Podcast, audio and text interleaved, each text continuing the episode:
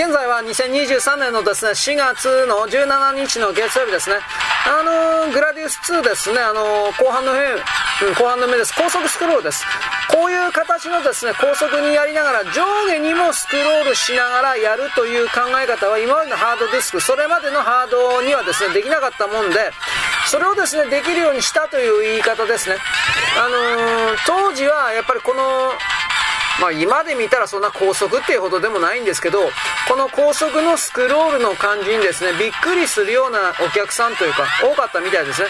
そしてこのやっぱり迷路のようになって、まあ迷路なんですけど、迷路のようになっているので、これを覚えるということで、なんかあのギャラリーの後ろにいっぱい人がついたというか、で、まあ、この高速スクロール面的なものの考え方、一番最初に採用されたのは、この、この1個前のサラマンダってゲームあるんですね、グラツの前の。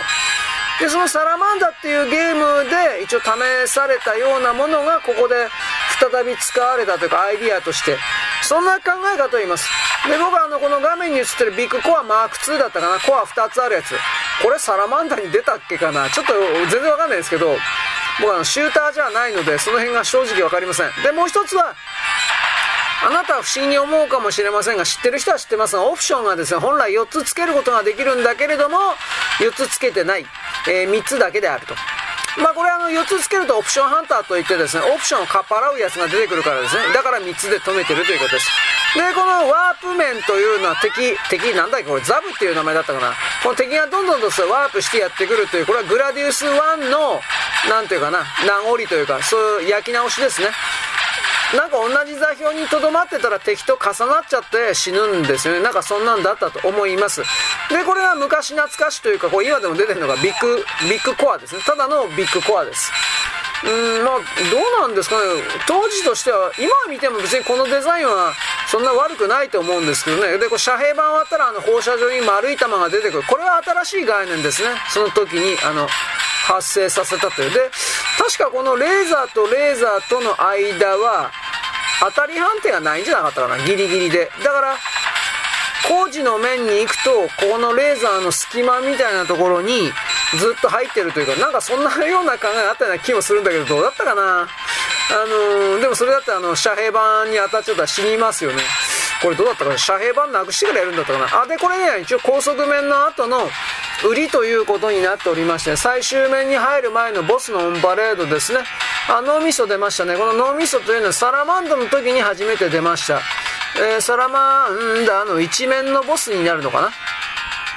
当時はこの不気味な造形にですね、やっぱりみんなびっくりしたというか、まあ、脳みそに手生やして、こんな一つ目出てきたら、ちょっと嫌ですよね。個人的には気持ち悪いから嫌、好きじゃないんですけど、まあ、この、なんちゅう名前？これゴーレムだったかな？まあ、この脳みその敵というのは、グラディウス3とか4にも、えー、しつこく出てきたような気はいたします。まあ、あのー、コナミの登録商標的な、ボス？そういう言い方ですね。で、これは確かテトランですね。えー、っと、4本の手がぐるぐると回ってる。これが確か最初に出たのはサラマンダじゃなかったかなって思うんですが、これシューティングゲームとかやっときゃよかったけど、全然わかんないしね、正直言うけど。で、これはもちろんこの攻撃に関してはサラマンダーよりもはるかに、えー、きついき、えー、難しい攻撃というか、そういうことになっております。いや、まあ、慣れれば大したことないよって人に聞いたことあるんで、まあ、それ慣れだれなんだってそうなんでしょうけどね。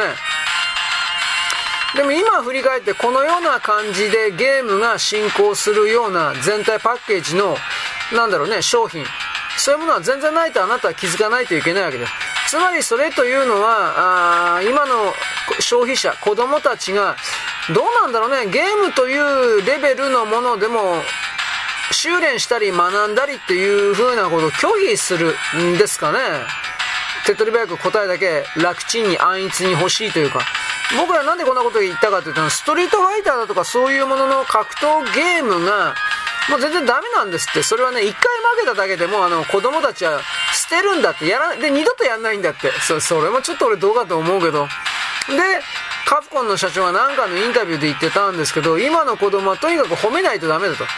波動拳一発撃ってただけでもですね、褒めないといけないと。えーと、この変なボスはですね、えー、っとね、ライフホースっていうゲームだったと思います。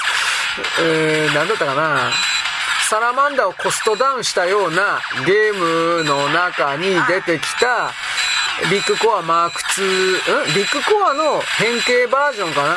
なんかそんなんだったと思います。これが最後になるのかな？いや、どうだったかな？カバードコアだったかな？うん、ちょっと覚えてないです。しかし、なんでこんなレーザーなんか使うんかねと。あ、これが多分最後じゃないかな？どうだったかな？違いましたね。サラマンダでした。サラマンダ、下流ですね。だけどこれは基本的には倒し方は同じですよね。内側に入っちゃうっていう風な。まあでもこれ3匹になっちゃうんですね。確かね。でもまあ大したことはないですね。まあしかも1周目だしね、これはね。これでカバードコアじゃないかな。どうだったかなあ、こうですね。カバードコアですね。これがラストじゃなかったかなと思うんですが、どうだったかしら。まあ、いずれにしてもですね、えー、いつを倒したら、敵の、あのー、基地の中に入ります。今回この辺です。次回はですね、このカバードコアから入ることにします。よろしく。ごきげんよう。